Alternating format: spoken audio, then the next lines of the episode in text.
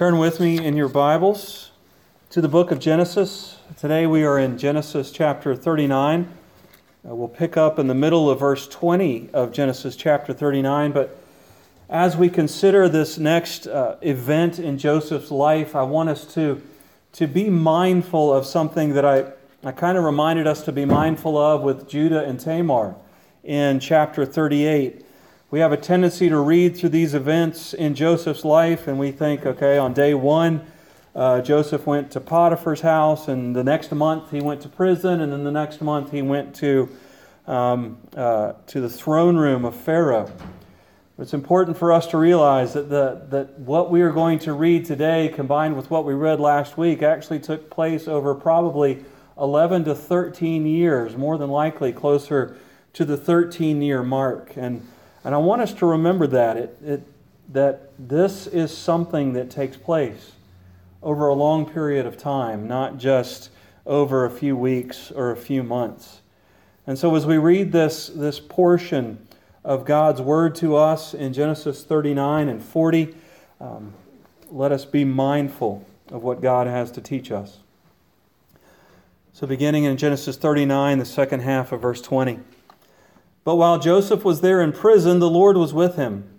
He showed him kindness and granted him favor in the eyes of the prison warden.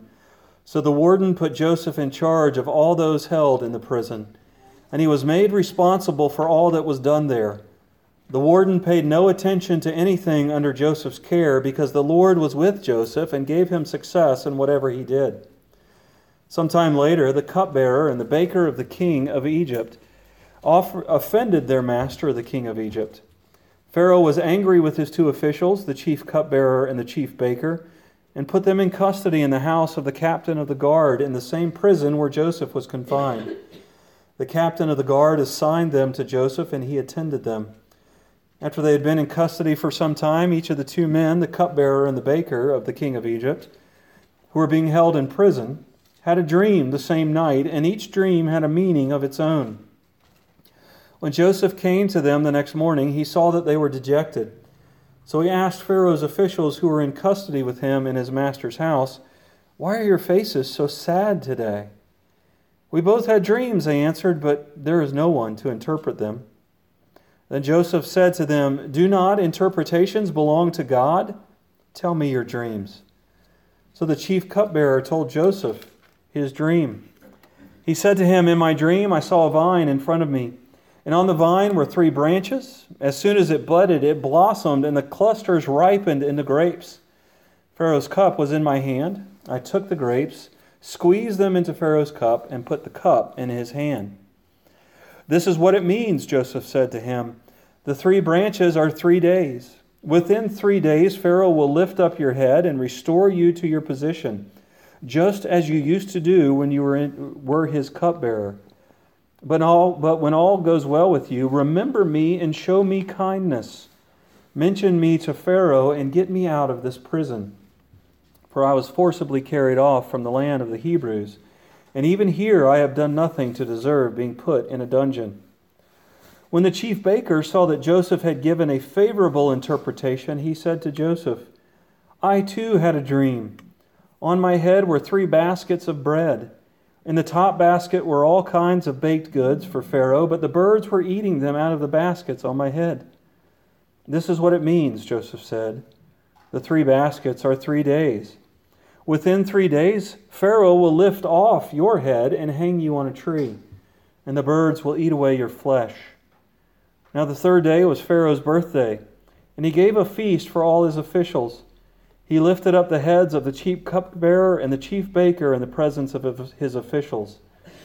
He restored the cupbearer to his position so that he once again put the cup into Pharaoh's hands. But he hanged the chief baker, just as Joseph had said to them in his interpretation. The chief cupbearer, however, did not remember Joseph. He forgot him. Let us pray. Our gracious and holy God, we thank you for your word. Paul reminds us in Romans 1 that everything we know to be without excuse before you is readily available in nature. Your power, your majesty, your wrath against sin. And yet, for salvation, we need a specific or a special revelation from you. And that is what we study today. Lord, help us to take this study seriously. Help us to take this study and, and make it part of us.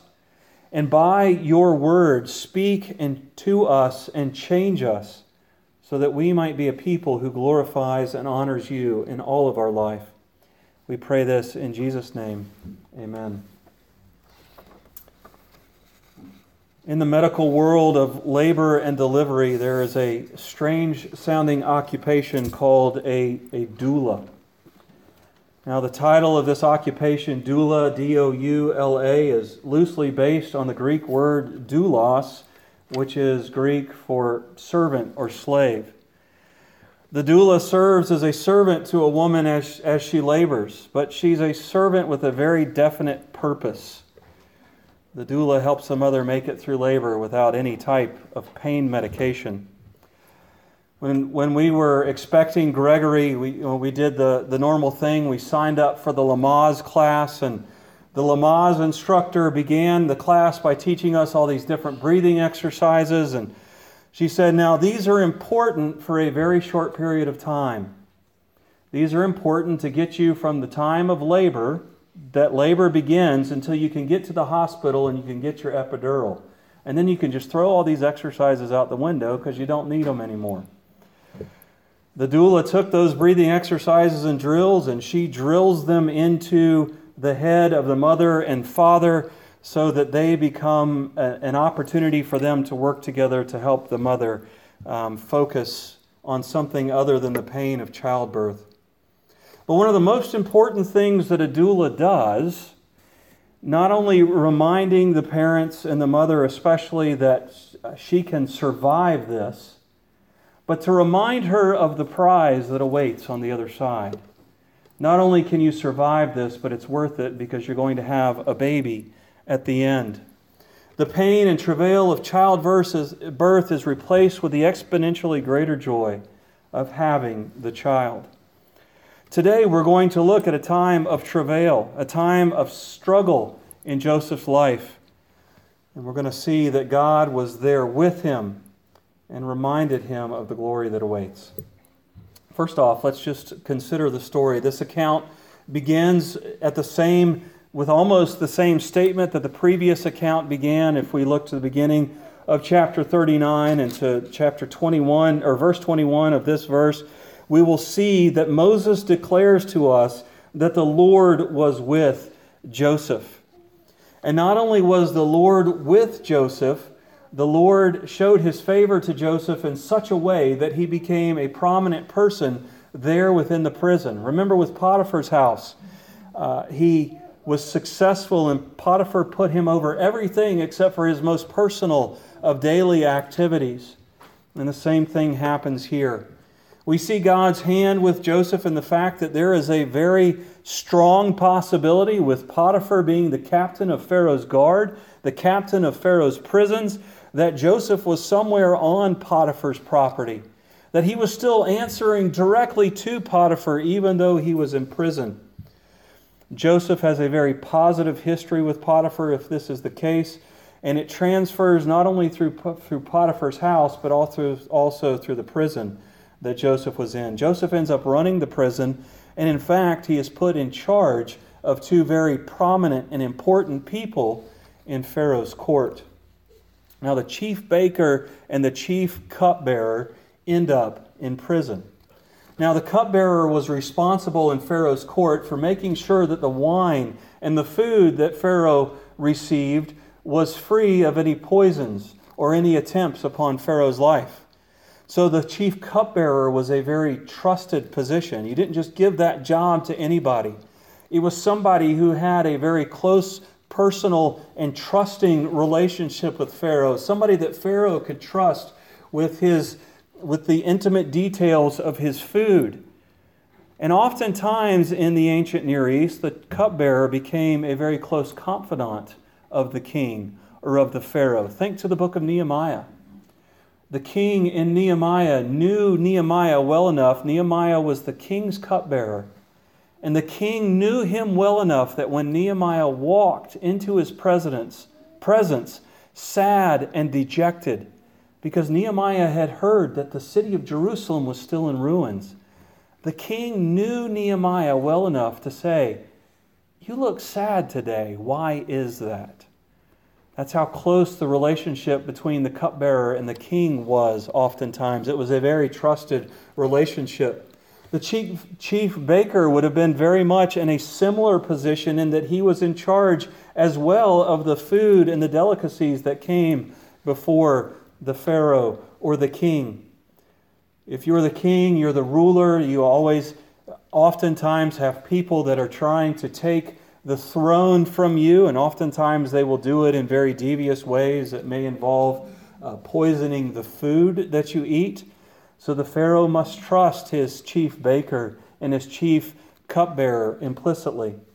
In fact, many commentators feel, and we can't know for sure, but many commentators feel that, that quite possibly these two men had shown up in prison because there was an attempt on the king's life. And it, the details were fuzzy as to who was responsible. One of these two men were responsible for that. But for whatever purpose or whatever reason, they were being held in prison while Pharaoh determined their fate. They came under the care of Joseph. Joseph is acting as warden of the prison, and, and he is responsible for these two men. And one night, both men have a dream. They have separate but similar dreams, and both of these dreams have meanings, but they could not understand the meaning. During this time period, uh, many people believe that the gods spoke to people through dreams. We've seen it happen in Joseph's life already, where he had these two dreams where his family bowed down and gave him worship and honor. We're going to see it again as God talks to Pharaoh in two dreams later on in the next chapter. And, and in reality, during this time period, in, in God dealing with his people, he did speak to them in dreams. He did reveal himself to them in visions. But we have a better revelation from God.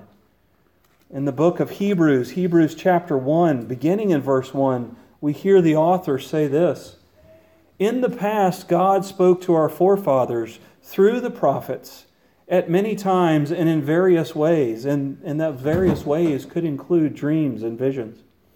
But in these last days, He has spoken to us by His Son whom he appointed heir of all things, and through whom he made the universe. The Son is the radiance of God's glory and the exact representation of his being, sustaining all things by his powerful word.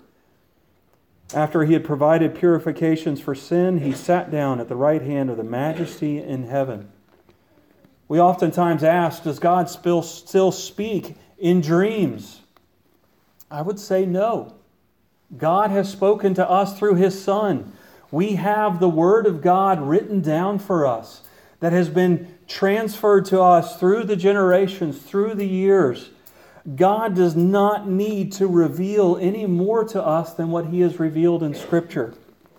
And so oftentimes uh, we get confused by dreams and visions when we should really be looking to the Scriptures to see what God is saying to us. Well, these two dreams, these dreams troubled these two men, and Joseph was aware enough of them to notice the trouble on their faces, and he asks, acts to help them.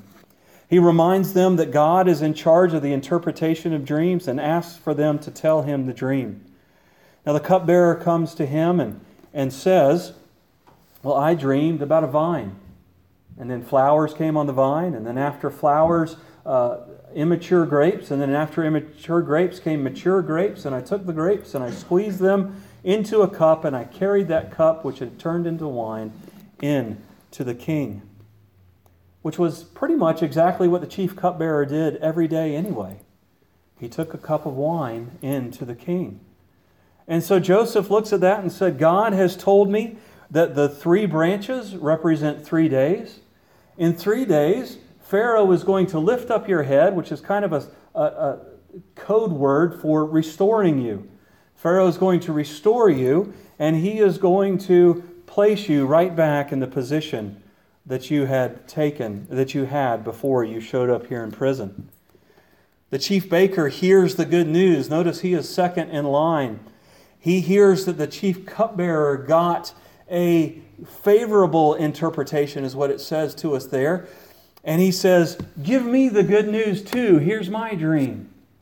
He sees three baskets on his head full of all types of baked goods. There were over, we have a record from this period in Egyptian history, there were over, uh, over 50 different ways and types of baked goods that he would have been responsible for. He has three baskets on top of his head full of baked goods, and the birds are eating the baked goods. Now, if you were a baker and you had three baskets of baked goods that you had eaten, and birds were eating it, what would you have done? Shoo, shoo, go away, go away. There's no hint in his dream that he was doing anything to protect the goods that were in the basket. And so Joseph takes the dream and he says, I know you're expecting good news, but I'm going to give you truth. The three baskets are three days. And your head will also be lifted up, but it will be lifted up to the top of a tall spike, and you will be impaled or hung upon the spike. Two things out of the interpretation of dreams. Number one, do we know people around us well enough to notice when they're sad? Do we know people well enough around us to notice when they are dejected? When they're struggling with something? You know, we carry our emotions, we carry our difficulties on our face. Some of us are fortunate enough to be able to, to hide those things with facial hair, but still, if you're paying close enough attention, you'll notice when we struggle. Do you notice that in your family and your friends? And do you care enough to ask about those things? And the second thing out of the interpretation of the dreams is even though sometimes when our family and friends struggle, they want to hear good news, but we know the news that helps them is not always good. Are we willing to give them truth instead of just giving them platitudes that make them feel good? So, three days later, Joseph calls Pharaoh and the two officials out of prison. And just as Joseph said, he has the baker executed and the cupbearer is restored. And in the midst of all these interpretations, Joseph says, Look to the, he says to the cupbearer, he says, Look, you're going to be restored. You're going to be placed back in Pharaoh's presence. I was unjustly kidnapped, I was unjustly sold, and I was unjustly placed in this prison. And the injustice of Joseph's situation should have resonated with the cupbearer because apparently he was in prison unjustly also, since he was restored to his position. And so Joseph sees an opportunity for things to be made right, for him to have his case heard by Pharaoh and maybe be given an opportunity to be set free. And so he hangs his hope on the kindness and the memory of the cupbearer. But how does the chapter end? And the cupbearer forgot Joseph. Now there's some providence there because if Joseph gets out of prison two years early, then he's not there and available for Pharaoh later on when Pharaoh needs him. But still, at the same time, I'm sure for Joseph it was painful to be forgotten when you'd given somebody such good news that came true. And so, what I want us to see is what this chapter begins with is the idea that the Lord was with Joseph. God's presence in this particular passage is described in covenantal language. But while Joseph was there in prison, the Lord was with him. He showed him kindness. That word kindness in the original language shows up in other places within the scripture as God's faithfulness or God's steadfast love. In fact, if you read um, Psalm 136, uh, the psalmist gives one line of what God has done for his people, and then he says, the steadfast love of the Lord endures forever. He does that over 30 times throughout that particular psalm. That word right there, steadfast love, is the word that's translated kindness right here. It's a word that, when used of God doing an action toward humans, is done because God has gone into covenant with that person. it's an expression, it's a, it's a declaration that God is faithful to his covenant toward his people. Moses declares here that in the life of Joseph, God had covenanted with Abraham, covenanted with Isaac, covenanted with Jacob, and because Jacob was a descendant of those three, uh, Joseph was a descendant of those three men, God's covenant was, was in effect for him as well. And the kindness that God showed to Joseph over 13 years of being a slave and a prisoner was based upon the covenant that God had made. We are part of this covenant as well. God, Paul talks, God through Paul talks in the book of Galatians as to how we are the spiritual descendants of Abraham because of the work that Jesus has done upon our behalf. And so when we struggle, when we are in difficulty, as the children of God, we have this promise that God is covenantally faithful and with us through it all. God's presence has very real consequences for Joseph. First, it prepares him for his future situation. Warren Wiersbe wrote God prepares us for what he is preparing for us if we will but yield to him.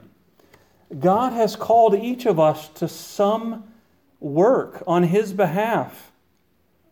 And He is preparing us for that work. Oftentimes, like Joseph, that preparing is painful. It is a struggle, it is a trial, but it, it is a preparation for whatever He is going to have us do in the future. Now, most of us are not going to be elevated to the second most powerful person in the country. But you're a pretty powerful person in some of the circles you run in, in your families, in your friendships, in your acquaintances. What is God, through your struggles, through your sufferings, through those long, difficult times of life where it just seems like everything is weighed against you? God is preparing you for something. Joseph took the industry and integrity that he had and God allowed him to use that to run a household, and then a prison, and then ultimately a country. And that immaturity that he showed in the early chapters of his life, God worked that out of him as well. Secondly, God's presence with Joseph allows him to survive through the difficulty. Apparently, we learn in this chapter that, that Joseph has not forgotten God. The baker, the cupbearer are sad and dejected because they had dreams and they don't know what they mean. What does he say? What does Joseph say? God gives interpretations to dreams. Tell me what your dreams are, and God will interpret them through me. See, he remembered that God is there with him in the midst of that difficulty. What, what is our tendency when life is tough? when we're suffering the injustices of our friends or our coworkers or our employers, who is typically the last person on our mind? It's God. But He should be the first, because as His children, He is with us. When he was presented with the distress of the baker and the cupbearer, he remembered that God was there with him. Remembering that God was with us will oftentimes sustain us through the difficulties and trials of this life. But God with us also reminds Joseph that the end is in sight. Remember the two dreams that Joseph was living under. He was living under those dreams where his brother's agricultural produce had bowed down to his and where the sun, moon, and stars had bowed down to him. And Jacob said, Are, are you telling me that your entire family will bow to you? Joseph had the promise of some type of freedom and glory that would come from God. And the knowledge that God was with him reminded him that God would bring that to fruition. And next week we'll look at the freedom and the glory that Joseph gets from God because God was with him through this 13 year haul, this 13 year difficulty. You know, I recently went through through some stuff in my own life that exposed some sin in my life that has been very difficult to deal with about a year ago. And I want this year to be over in many respects. I got 12 more to go, apparently. I mean, it probably won't work out that way. God may not give me 13 years of struggling with this particular issue. But at the same time, I've had it easy for a year in struggling with this. It, it's nothing serious. Everything's good. I'm fine. But at the same time, don't we often give up on struggle? Don't we often give up on God way too early? Don't we often say, All right, God, I've been dealing with this for about 30 minutes now.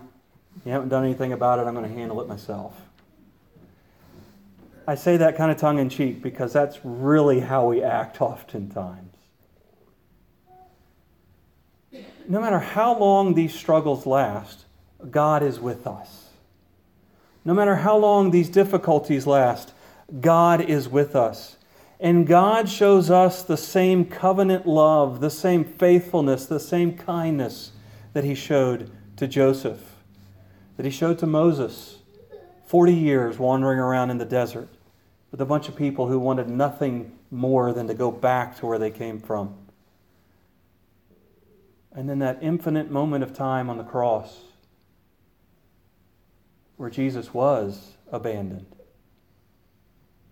so that we might know that God will never leave us or forsake us.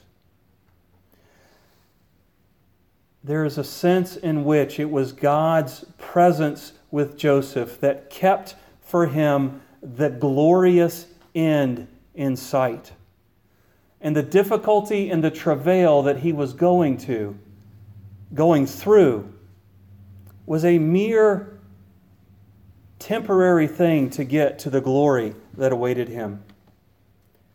When we struggle, when we suffer, do we remember that God is with us? I know I have a tendency to forget, and, and if I forget, I, I would assume that you do as well.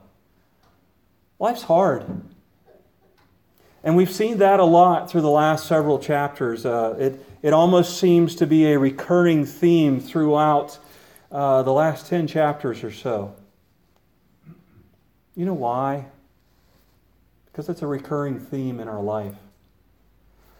But we are called, even in the midst of those difficulties, to focus on the God who is with us. The same God that was with Joseph is with us and He shows kindness to us.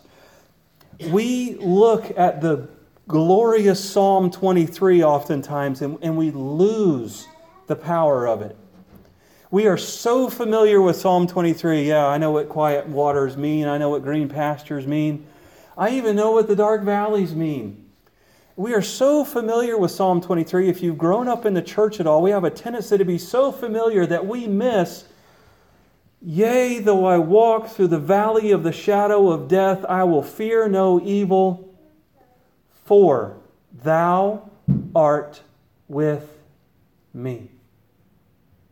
That's the key right there, ladies and gentlemen, brothers and sisters. For thou art with me. Paul says he found joy in his suffering. He did not rejoice because life was difficult, but there was joy in the midst of suffering. Why? for thou art with me. And because thou art with me now, I will be with you forever. That is the promise that we have here, brothers and sisters. That is the glory, that is the glorious news that awaits us on the other side of our travail, on the other side of our difficulty. Paul even describes the Christian life. Paul even describes the world awaiting Christ's return as a woman laboring, waiting in anxious anticipation for the redemption, much like a woman waits in anxious anticipation for that baby to be born. And as we struggle in the labors of this world, let us remember God is with us. Let us pray. Our gracious God and Holy Father, what glorious news.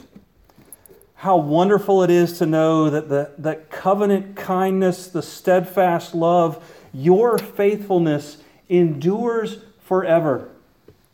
And as your children, when life gets difficult, we know that the glory that awaits us is ours because you are with us. Remind us of that glorious truth that thou art with me. I pray this in Jesus' name. Amen.